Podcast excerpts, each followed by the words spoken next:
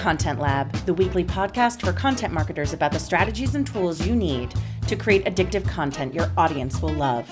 I'm your host, Liz Murphy, Impact's Director of Web and Interactive Content. Happy Wednesday, Content Labbers, or Thursday, or Friday, or Saturday, or Sunday, or whenever you're listening to this. I hope it's beautiful and happy. A week from today, I am going to be on vacation, an actual, honest to goodness, vacation, not a staycation where I alternate between watching TV and feeling guilty for not working for five days. And then later on in the middle of the night, I'll sneak on my computer and do work anyway and stress myself out even more. It's a real vacation. We are actually going to Florida this year for my birthday, which is next Friday. And while that may sound like a contrary thing to do, given how much I loathe, despise, and abominate warmer weather, we're actually going to be visiting my brother, who is equally obnoxious. And he got us tickets to go to the Florida Georgia game next Saturday. So it should be a really good time. That does mean, however, that I am currently in full on panic mode as I prep to leave because leaving for vacation when you're a full time working adult is not exactly a party. I don't know what it is, but for some reason, whenever I'm in that week leading up to a vacation, I always feel as if I'm constantly running about 12 hours behind and everything is on fire. And that actually brings me to today's topic, which is time. Or more specifically, my second favorite ex- excuse that people give for not creating content, which is I don't have enough time. Uh, if you've been listening, you know my first favorite excuse is, but I'm just not really a writer. But we already talked about that with Kevin Phillips in a future episode. If you missed it, check your feeds. But today, to tackle this meaty, I don't have enough time subject, I have invited Impact's COO, Chris Duprey who is not only an extremely busy guy himself, he also happens to be a pretty darned prolific content creator at Impact. So, with Chris's help, we're going to tackle this Ain't Nobody Got Time for That issue from two angles. First, how do you address this problem for yourself if you struggle to find the time to create content? And second, if you're a content or marketing manager or anybody who deals with driving your content strategy forward at your organization, how do you manage up to executive leadership or laterally to other people within your organization to hold them accountable for creating content for your business, especially if they're not delivering? That last one is super tricky. And I'll be the first one to admit it's a communication skill set that took a bit of time for me to really master. Uh, but this is probably by far one of my absolute favorite conversations that I've had so far for the podcast. So take notes listen closely, and enjoy. Of course, don't forget to stick around after my chat with Chris for today's One Thing and the Weekly Awesome. But with that, let's go ahead and dive in. Hello, friend. Welcome to my other podcast. How are you today? I am well. Thank you for having me.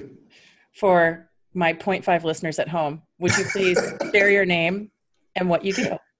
Yeah, hey, this is uh, Chris Duprey. I'm the Chief Operating Officer at Impact.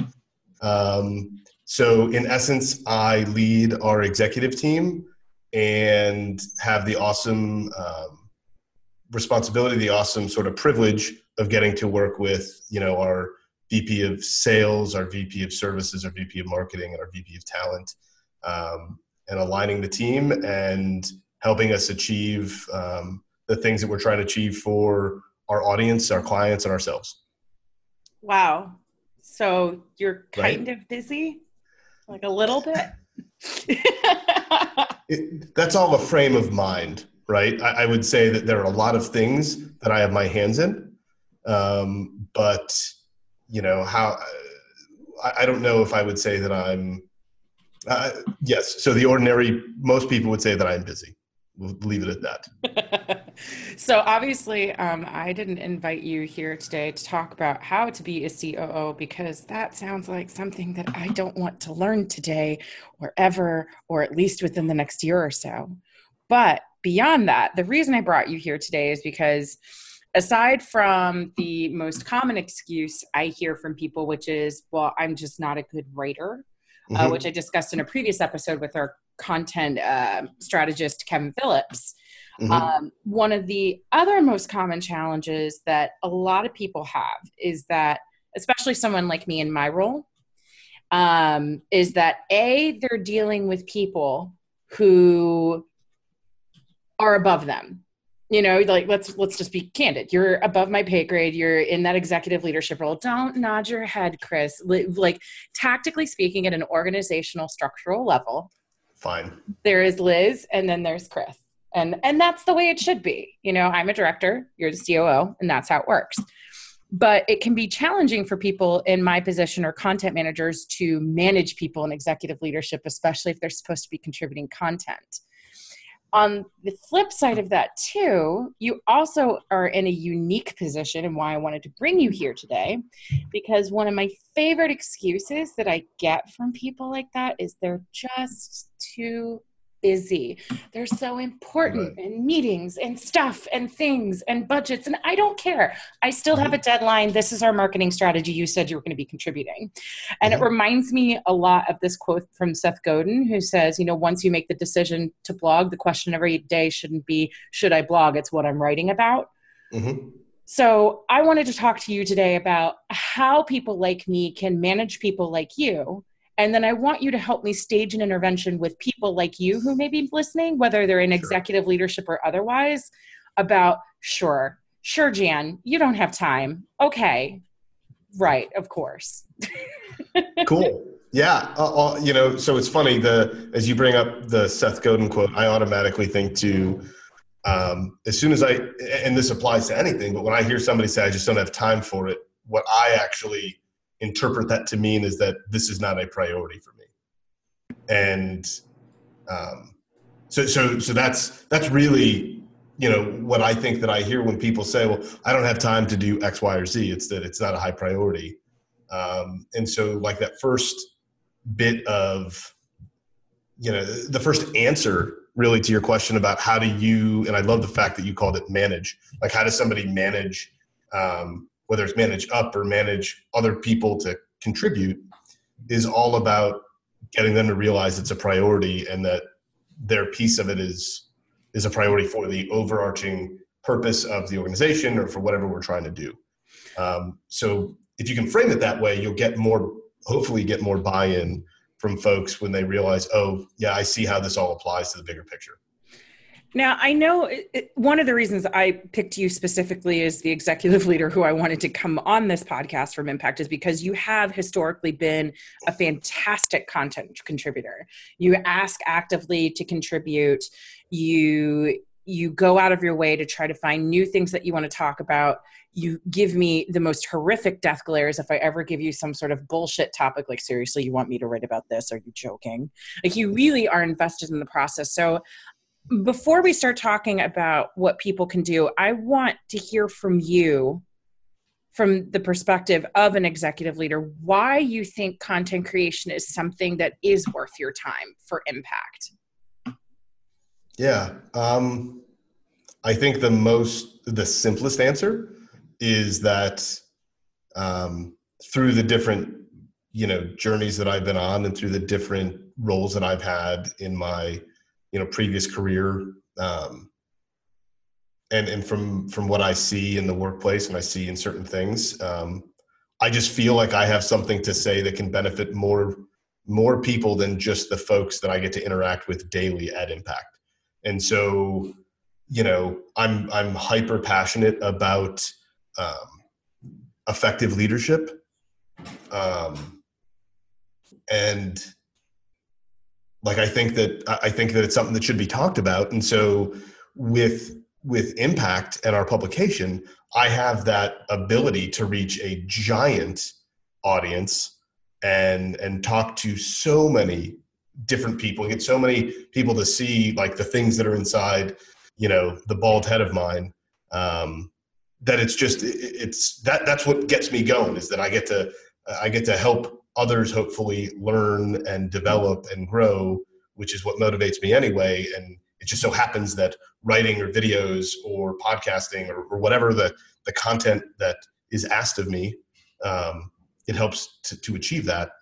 And it also happens to align with Impact's mission of helping others in their you know helping people in their organization succeed like nobody's going to succeed at leading better if we don't write about it and talk about it and have those conversations and that's what i can contribute so i might as well contribute so let's say someone is stupid enough to make me a C level executive at a company. Let's just say, you know, chief operating officer at the Pumpkin Spice Muffin Company.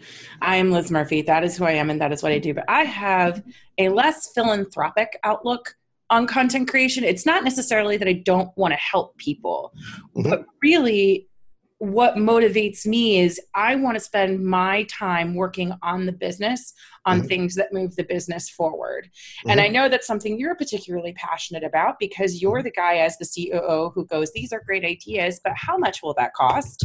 Mm-hmm. you know?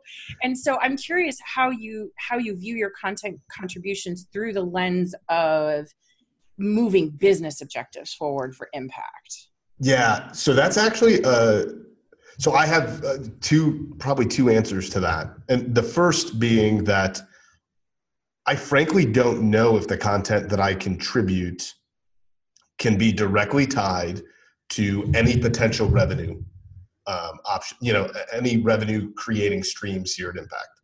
I think the content that I create helps our audience and maybe helps expand our audience, which indirectly could tie to some of the ways that we make money. I'm, um, I will interject there because I think there's a direct correlation to that in two ways. Okay. Um, and this is where I go from being like the fluffy, word loving, you know, content director to someone who also likes to keep lights on, have paychecks paid, you know, things like that. And you and I've talked about this. I like content that essentially makes money, that closes deals. Sure. And sure. what and what I like about your content is that, and this is lifting up the hood on impact so to speak. So a lot of people know impact as an agency but we have made this pivot to a publisher. And the publisher model essentially says whereas an agency we are delivering a product our audience is the product. And so anytime you're creating that type of content you are basically furthering the bottom line and legitimizing impact as a publisher. On top of that it was your work at in that space in content creation on inbound leadership that led to your talk at Impact Live, which then again further legitimizes the business. So, sure. Nanny, nanny, boo boo. okay, so, so that was me. But what, what I would say to Liz, the COO of the Pumpkin Spice Muffin Company, there you go, is um, you have a unique position where you probably know more about that business and, and that product than than most others because you're if you're a C-level executive, you either probably helped found or create, um, or you were brought in because of your expertise in a certain area. And so all of that stuff is great to keep the business going. But to, to your point, if you're trying to get more people to buy pumpkin spice muffins and you can write about all the different things that go into it and become the teacher of the pumpkin spice muffin, um, people are going to come to you and look to you as that leader which by the way if you're in an executive role and you haven't accepted the fact that you have to be a leader not just internally but externally um, you're probably going to struggle right? So so you should be writing or doing something to talk about that because it's going to help your overarching marketing stuff it's going to help your overall sales stuff. And when at least my thoughts or when I see an executive or a leader of an organization that's passionate about what they do, about what their company does, I'm much more inclined to do business with them.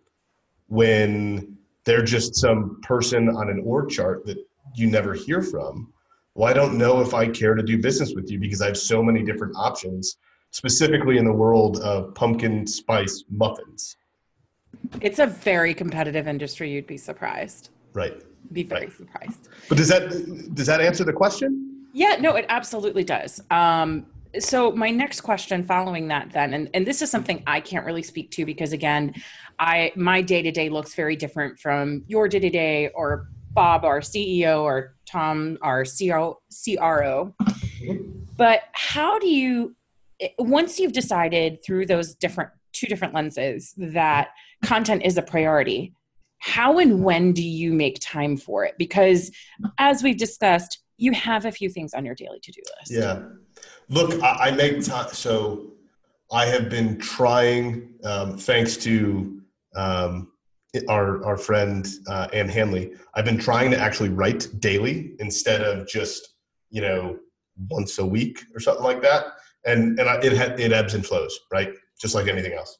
Um, but but what I would say is, look, I there are things that I have to do every week, every day, um, and there are peak times for creativity and then there's also peak times for efficiencies based on you know how well you know yourself. And so i try to make time by simply taking a look at where my open blocks that also apply to when i can either be really efficient or really creative. And if i have an open block there i'll throw time on my calendar to like write. So this afternoon i actually have a time block out um, because i didn't have any meetings and somehow the world opened up and it was like oh your hyper creative time is like two o'clock to four o'clock, perfect. So I will move myself to a coffee shop and put myself in a position to actually be creative and write um, where I can't, like, I can still get pulled in through Slack or email, but I'm pretty sure that I'm going to turn on Do Not Disturbs, and the only thing that'll get me is if somebody calls me twice, right? and and so I do that. And then the uh, the last piece that I'd say is where you make time is you make time.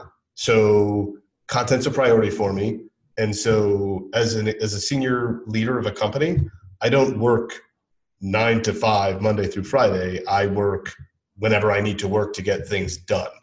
So I will probably do some content writing Saturday morning, and I'll probably do some content writing Sunday afternoon because I have space there to do it. And it's not that I'm a workaholic because I'm going to go do things with my family and I'm going to do whatever, but it's important enough for the organization and important enough to me that I make the time to to do it.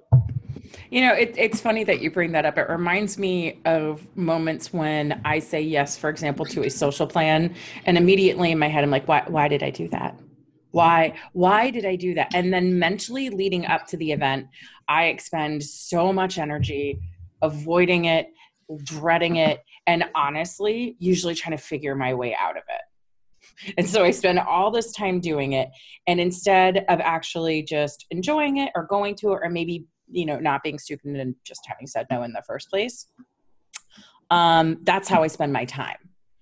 And content reminds me a lot of that. Like a lot of people will say, yes to contributing content, yes to doing all of these things but then where they actually spend their time is finding ways to put it off.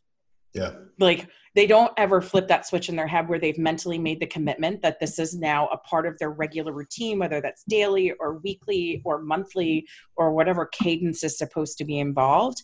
And they spend all of their energy avoiding it. But going back to something that you said that I thought was interesting is that you set yourself up for success to be creative.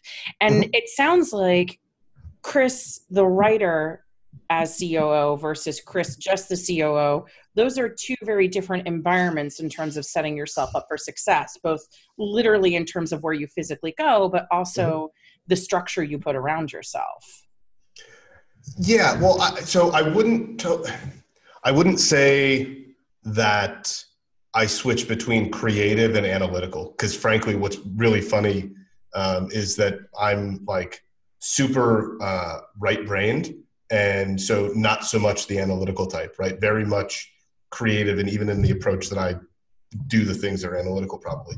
Um, but what I, what I guess i mean by that is for me to effectively do the other part of my job which is the leading the organization leading the teams um, you know coaching people i need to be present with them and i need to sit in on a lot of meetings.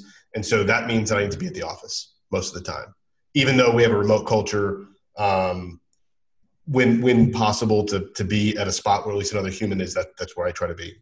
But when I am doing any deep work, whether that's writing, whether that's putting together um, the financial plan for the next fiscal year, whether that's any of those things, like creating a deck to talk about a new initiative, I like to go be alone somewhere um, as opposed to where I do most of my work, which is standing out on the floor Like I choose to, if I'm at the office, I go into our green room that's sort of quiet, um, throw on some music and put on do not disturb all over all my devices to go get that work done.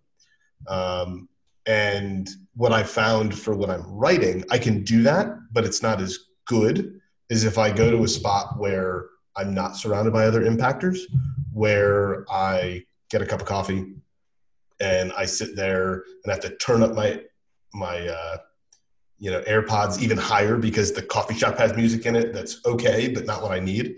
Um, and I just sit there and find that I can just write you know a couple thousand words in an hour or two by being sort of freed up from the potential arm pulling or the potential you know look from somebody um, to get dragged into something else so i don't so that's that's how I distinguish those things. You're the guy at the coffee shop who looks like he's writing his screenplay. How awesome. Yes. yes. I hope Spielberg discovers you soon. I really yeah. do. Yeah. Um, well, what's interesting though about what you've been saying is that the a lot of the things that you're talking about, I think, are quite frankly applicable whether you're an executive leader or not. If you are being asked by someone from the marketing team to be a contributor because typically with like for example within our brand team we don't need to sell people on you know like hey you should hit your deadline and like make an effort and like do stuff um but a lot of times in a lot of organizations one of the biggest challenges is getting people on board and making it mm-hmm. happen but and a lot of the stuff you're talking about it doesn't matter what role you're in yeah. you know if your organization has made the commitment to content and you are committed to that organization I have a newsflash for you. You have now made the commitment to content because right. that is now part of your job. And once that commitment is in there, and I, I really loved what you were talking about earlier about why it's important to the business, how it can establish, you know, it, how it can create those business opportunities and establish actual thought leaders and not just people who call themselves thought leaders on Twitter. Mm-hmm. You know, that then it becomes very easy then it's you know writing is still work. Content is still work. I always think it's really funny that people like the litmus test people apply to content creation as being something worthy or working for them is whether or not it's hard. Writing is always kind of hard. You always kind of have to think about stuff. That's part of the process. It's how it works. Yeah. Um but you know finding your space. Maybe it's a coffee shop. Maybe it's a conference room. Mine is usually around 5 a.m I like mm-hmm. it to be quiet and I listen to ambient noise because I get too wrapped up in playlists. They, I can't, fo- I focus on the words that I'm listening to and I'll start typing out Beyonce lyrics instead of what I'm sure. supposed to be writing. Sure. Um, so let's switch back though to one of the first questions that we discussed, which is, it's been very interesting to hear from your perspective as an executive leader about why content creation is valuable and should be considered valuable by others in your position. Mm-hmm. But it can be really hard for people, especially people in this position tend to be pretty young. You know, okay. they're often coordinators, managers, and it can be very difficult to have those talking up conversations where you you feel insecure because you're asking some you're managing up as opposed to mm-hmm. someone managing you how what are some tips that you would have for people in that scenario? Because it, it's a hard conversation to have especially if someone isn't delivering. Yeah. Um so so to set the to set the tone we're we're assuming that we're at an organization where the senior leadership has bought into content as the strategy and, and okay. So so look the the first thing that i would i would tell anybody in that marketing manager role is don't be afraid to go up and tell so yeah don't be afraid to go up and tell anybody that they owe you something because it's part of the strategy part of the plan you need to do that. Um, but also i would say like don't think that because somebody has a cool title or a big title like coo that they um, are any different than you. And i know that this sounds maybe to i don't know what the right word is but like for me um, you know we had to go through the whole hierarchy thing when you were joking about managing up because i happen to be one of those folks that doesn't really tend to want to think that way um, mm-hmm. and and so you know you do have to judge what are your senior leaders like but hopefully, especially as we continue to spread all these messages, um, more senior leaders will realize that they are simply human like the other person.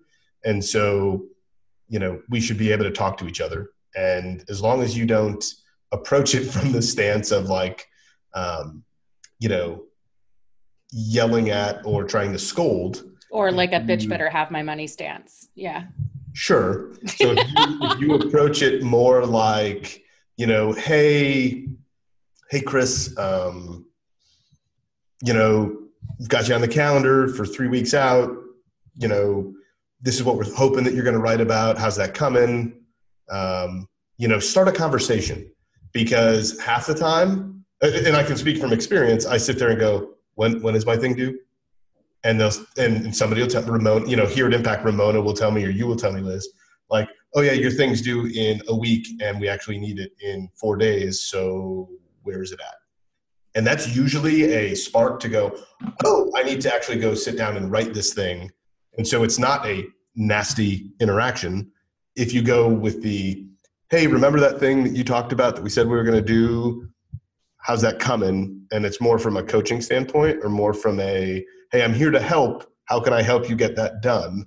You will get, my experience would be that it'll be easier, an easier conversation. I would uh, totally agree with that. And the thing I love about your answer so much is that it highlights probably one of the biggest rookie mistakes that I am guilty of that I made when I first started out as a content manager back in my days at Quintine is you wait for someone to have already disappointed you before you check in. Yeah, yeah you know, it, it, what I would always recommend, especially if you're onboarding new content contributors, whether you're talking about executive leadership or anywhere else within the organization, is that you have some sort of, it doesn't have to be defined, it doesn't have to be something you say explicitly to them, but you have kind of like a mental checklist that you go through when you're onboarding a new content creator. Ideally, you do have something written down, but you know, I'm not, beggars can't be choosers, especially in small, flat organizations where content marketing is new. You know, check in with them, you know, say, like, hey, this is your topic. Have you thought about the persona that you're working on? Some people respond well to giving outlines in ahead of time Chris, you are not one of those people, and that's totally fine. You work with what you've got. Um, and I also am not one of those people. Please don't ever ask me to write an outline. I really yeah. just want to get the thoughts out of my head and organize yeah. it the way I see fit. But really, just kind of checking in with them, getting it is a learning experience for them and for you. Yeah. They're learning what it's like to be a content contributor, and you are learning what their strengths and what the opportunities are for them, and how you can work with them to get the content created in a way that's going to be on time and what you need. So, yeah. checking in with them initially when you give the assignment, maybe checking in about a week out to see how things are going. And I love what you said. Is there anything I can be doing to help you? Or if somebody says, Oh, I don't know, I don't think so. My favorite clarifying question is Is there anywhere where you're feeling stuck at the moment? Mm-hmm. Because sometimes they'll say they're fine overall, but then there will just be this needling thing in the back of your head, in the back of their head. If you just give them a little nudge, mm-hmm. that will help you uncover any sort of issue. Yeah. Um, and if they get if they start understanding you're going to be checking in on them like not annoying and nag like this shouldn't be like 9 a.m where do you know where your blog article is you know right. like right it shouldn't be that well it, it, it comes down to eh, you know simple sort of human decency just of like if you approach it from a negative you know where's my stuff you will probably then have a negative interaction. If you approach it from the compassionate perspective of how can i help? And and and to your point where are you stuck? What things can we do to get it going? You're going to get unless unless the I find it hard to believe that in an organization that adopts content marketing and inbound as, as a tactic or hopefully as a philosophy, that you're going to have senior leaders that are going to not um, not react well to that how can I help perspective. Um, I think that that's just uh, for for for content marketing to work, you have to have open-minded, decent human beings. I think because at the heart of it, you want to be teachers, right? And so if I'm a if you're a marketing manager, like approach it from that perspective, and you will nine times out of ten have a favorable interaction, as opposed to if you were to approach even someone like me and say, "Where's my draft?" That's probably going to start a negative interaction um, whether you intended it to or not. Mm-hmm. But but how we approach communication just as humans um, is is really the way that I would go. It makes me wonder if there is any sort of way we could apply you know how you're working on your pillar for inbound mm-hmm. leadership which i'm so excited about we could also do inbound content management principles because if you approach you know and that's one of the things i really try to do and, and hopefully i do this with you as well and other people i work with is that i really try to genuinely be helpful and show the person that i'm working with. And this is this is something i will admit that it took me a number of years in this type of role to get good at is to realize that you are going to be building relationships with the people who contribute for you and you create a special relationship as their managing editor you sometimes become a therapist you become their sounding board like there are a lot mm-hmm. of different things that can happen there and if you always approach it from how impact defines inbound, which is being as helpful as possible, like going out of your way to be helpful. And you applied that type yes. of principle as a content manager. I think that's important. Yes. Oh, yeah. Look, it's it's the whole idea of being obsessed with the success of others. So no matter what your role, if you can put yourself in that position in the moment and and be completely obsessed, if you're a marketing manager, be completely obsessed about getting that CEO's article like perfect so that they look great. Like like like you just you're so concerned about them being successful that everything that you're doing like when somebody acts in that way it is clear as day that that's what they're trying to do. It is it, like it removes all of the negative things that a hey where's my stuff comes from if you're like just so jazzed about them getting that video that article that whatever it is together because of how successful it's going to be for everybody at the organization all those things people see that and then and, and they react to it. Um, and, and so I think it's I think you're right, Liz. If you adopt our inbound manifesto, and if you believe the things that we believe, while these convers like while getting people to create content is always going to be difficult, if you approach it from that position, and if you can align it with um, getting them to understand how important it is, not just for the business, but for themselves, if they want to be seen as leaders in whatever space that they're in. Um, you know, if you can do those things, you're going to get people, hopefully, that are more like, you know, Bree, our VP of Services, just published a great article um, on our blog that I know that you helped her with. That, you know, she's one of those that needs to be writing stuff like that because she has a really awesome uh, perspective and a really big job at, at a company like ours. And, you know, hearing her thought leadership from, you know, from a female vice president of services. So the biggest part of our business, the top, potentially the toughest part of our business, the yeah. part that interacts with clients, right? Um, you know, working for, you know, a former infantry officer that like gets services but is more focused on leadership than than client delivery maybe. Um, you know she's got a tough role. And and so her getting that out in market her and on the on our publication like that's huge. And so you can make that out of every one of your leaders. You can make it out of every one of your teammates. And and if you get people jazzed up about it you know like that's the goal. Like I, I, completely agree with that, and I have to say, in I this is not really where I expected this conversation to go, and I, am no, I'm so glad it did. It's why I love having you on these types of podcasts. I'm going to find another excuse to bring you on later, but I I think what is immensely rewarding if you're someone in my position, or you're a content manager, or you're a marketing manager, and you adopt this kind of inbound approach to the way you manage your content calendar, I working with Bree, and I'm going to put this and a link to the article in the show notes. It's about being nice at work and as a leader doesn't hold you back.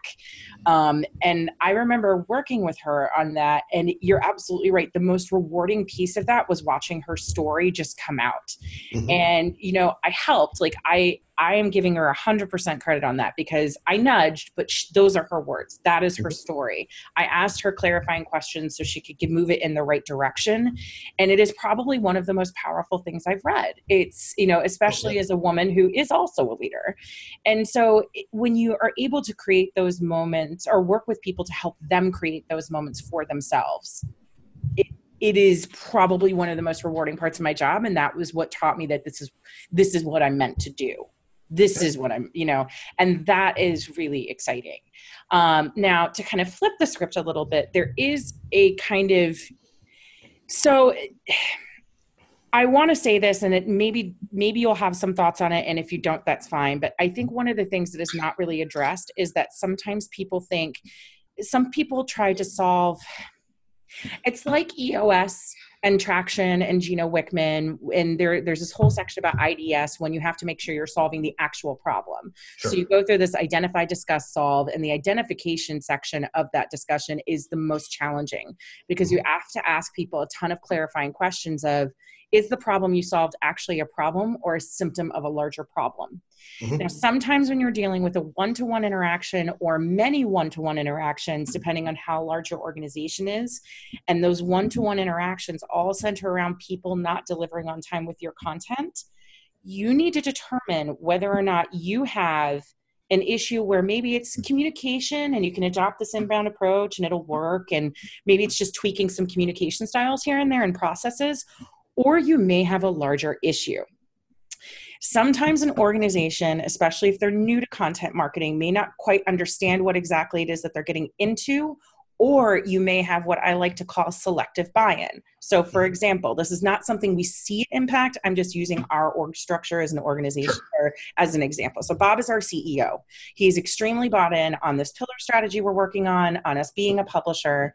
But imagine if you had a couple VPs lingering who are like, yeah, totally, I get it. But in their head, consciously or subconsciously, eh, not for me.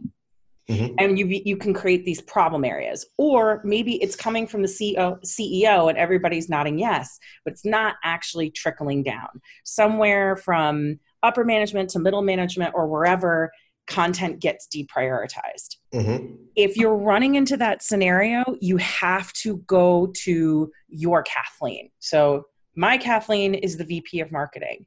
And that's when you need to start engaging other people who may be above your pay grade to have a larger discussion at a leadership level.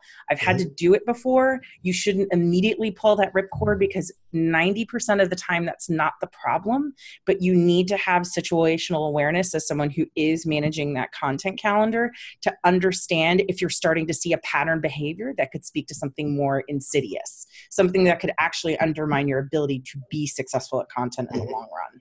So that's my soapbox down. yeah, well, and I would just say, so if that is the case, that people are not, and I don't like the term bought in, if they don't own the content strategy, and if they're not on the bus, then they need to get off the bus. That would be my. So if, if you're looking for what's a senior executive answer to that, if I had a VP that was not contributing and didn't want to do it, we'd have some very tough conversations. And if they continued down that road, they wouldn't be doing what is is necessary to to be part of the the team here at Impact, right? And so if you have a, if if you fully if the senior leaders fully own this strategy and this mindset, then everybody else in the organization has to.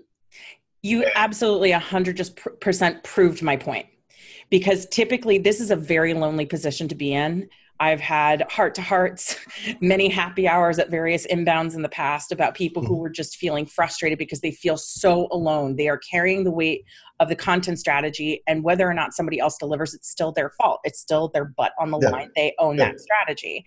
And you proved my point because typically what will happen is this you will go to that higher up. You will talk to your Kathleen, your Chris, your Bob, and their immediate reaction is, Tell me who it is. We're going to have a conversation yeah. You know, they're not going to like. That's not if that's not the answer, then your senior leaders aren't bought in or don't own it, and you're doomed to fail.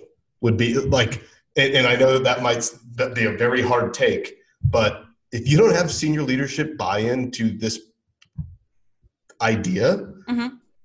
it's going to be a one-person show. You're going to struggle you're not going to see results. You're not going to see any of the things that, that we know that content can do. Um, and that's why I love like in Marcus's book, like I, I, I want to say it's in like the first page. They ask you answer. Yeah. Yeah. They ask you if he, he says something like, if you don't believe these, these few things as truths or that these things are possible, go return the book and get your money back. And like the whole idea is if you don't have full buy-in from the, the, the leadership on this strategy, you might as well not do it because you're not going to get anywhere. Yeah. And, and, and that's, that's, you know, I, look, I've had experience with being that person at a different organization where with the help of impact, because, you know, Bob's been a friend of mine forever, we started to do this and didn't get the traction, didn't get the ownership from everybody.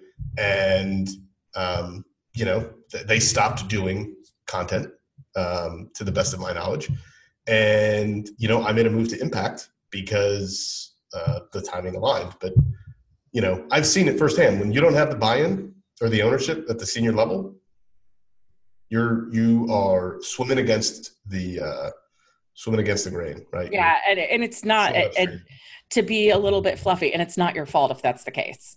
I mean, yeah. it's really not. There's nothing you can do in that case because that is something that needs to be pushed downward. Yes. There is one thing you can do. You can mm. get Marcus Sheridan to come and talk to your company and get your senior leaders to buy into why. Shameless, shameless Marcus plug, but oh, that's the answer. If you if, if you read the ask the answer, they ask you answer.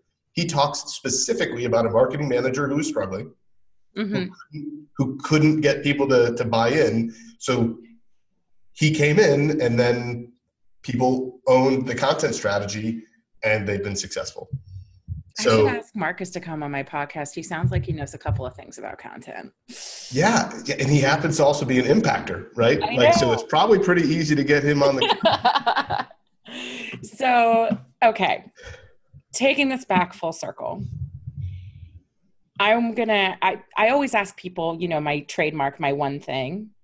But we've kind of talked to two different audiences today, and in some cases, it may be the same person what is the one piece of advice you would give to someone who feels like they don't have time it, that's an excuse it's an excuse mm-hmm. uh, you have the time there there is something that you can move there's some there's you can find 10 to 30 minutes every day that you can find by cutting certain things or just working a little bit longer to be able to, to deliver um, the content that's that's required of you if you're in an organization like one that we've been talking about.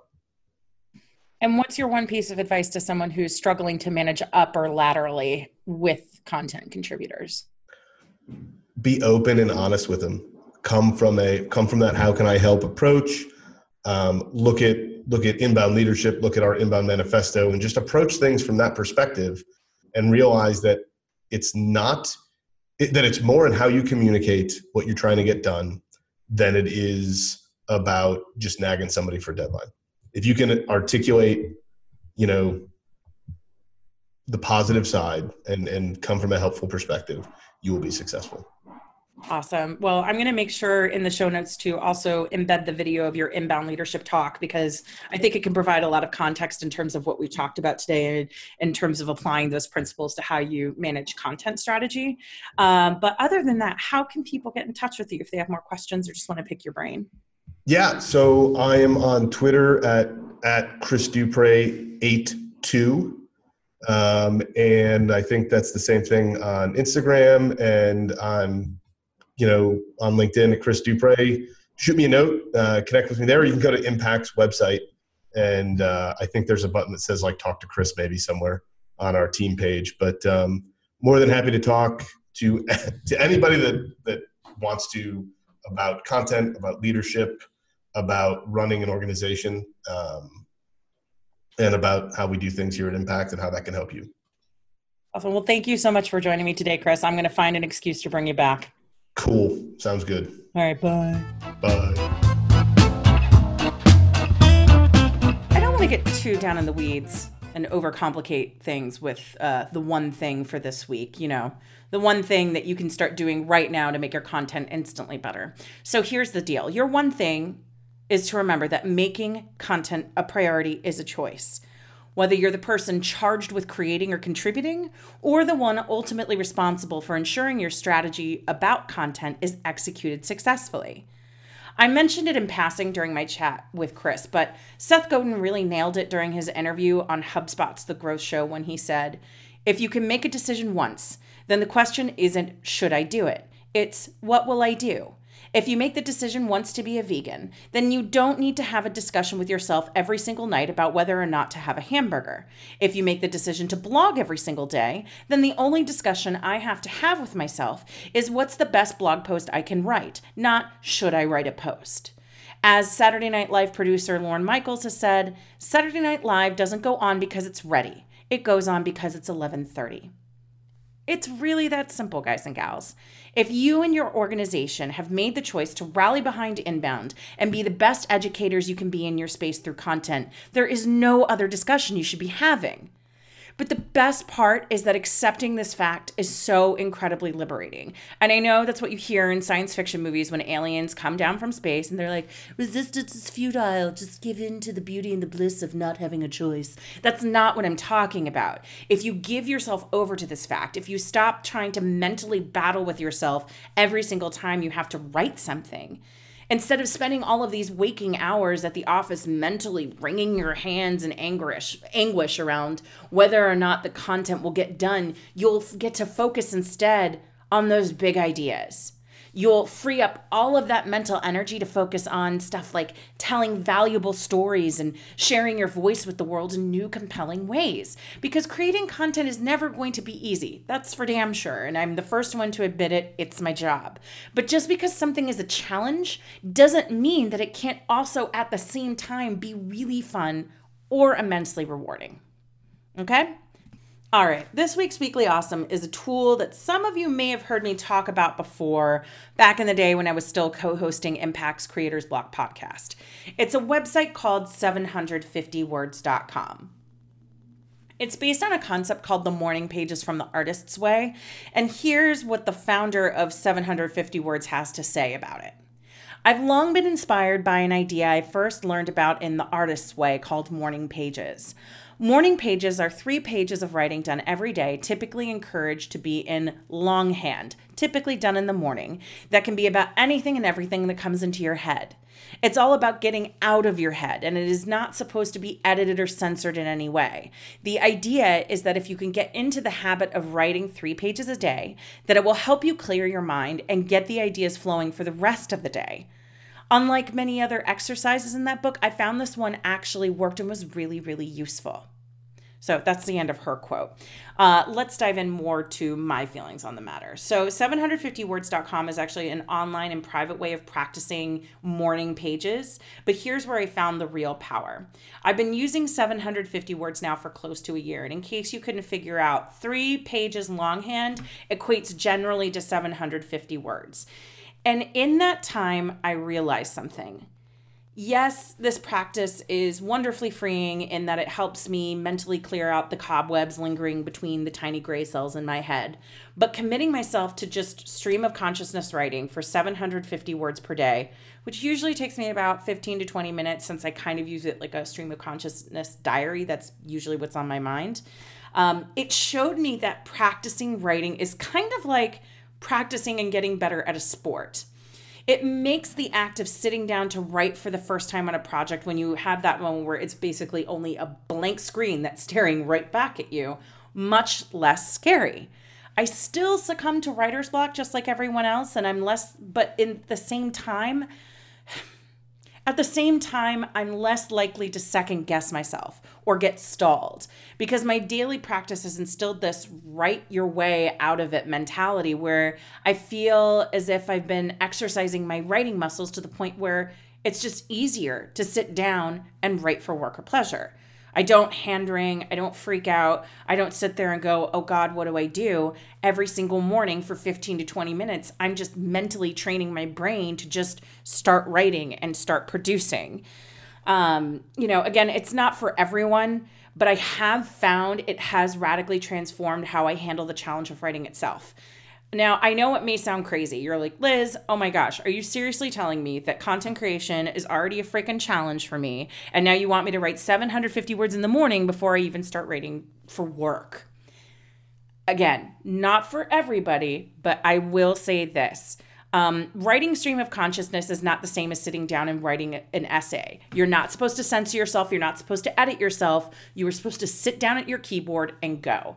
I actually sometimes even make it kind of like a race with myself. I say, I'm going to give myself 20 minutes to produce 750 words of something. It doesn't matter what it is.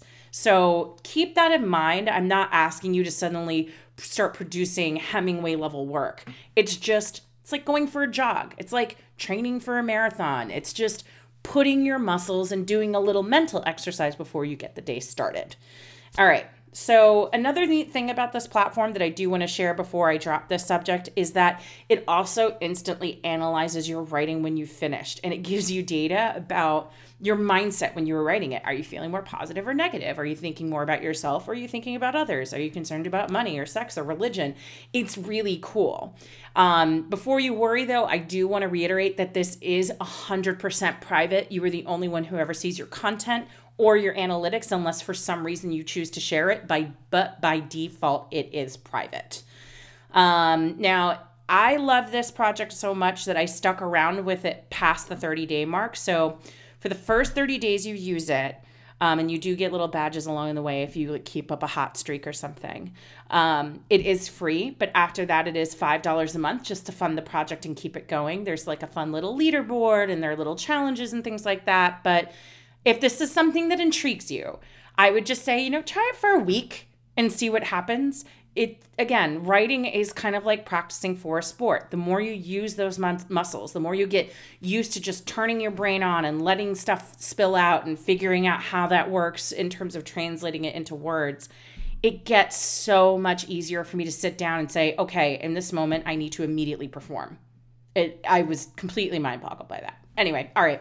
That's enough me rambling that's it for this week. Don't forget, you can reach me online at Naptown Pint or at Content Lab Pod on Twitter and Instagram. Don't forget to sign up for the Content Lab newsletter, the link for which is in the show notes. The September issue already went out, obviously, because now it's October. But the October issue will be coming out next week a little bit early uh, because obviously I'm going away for my birthday. And finally, don't forget to leave a review. I've seen a few more pop up, and it just makes my heart soar to see what you guys think about this podcast. Not only does this help make sure that I am creating something that's ridiculously valuable and helpful for you, it also helps others find this podcast. It really is that simple. Um, also, by the way, even though I'm out next week, yes, the newsletter is going out, but there is also still going to be a fresh episode of the Content Lab in your feed. So, as always, until next week.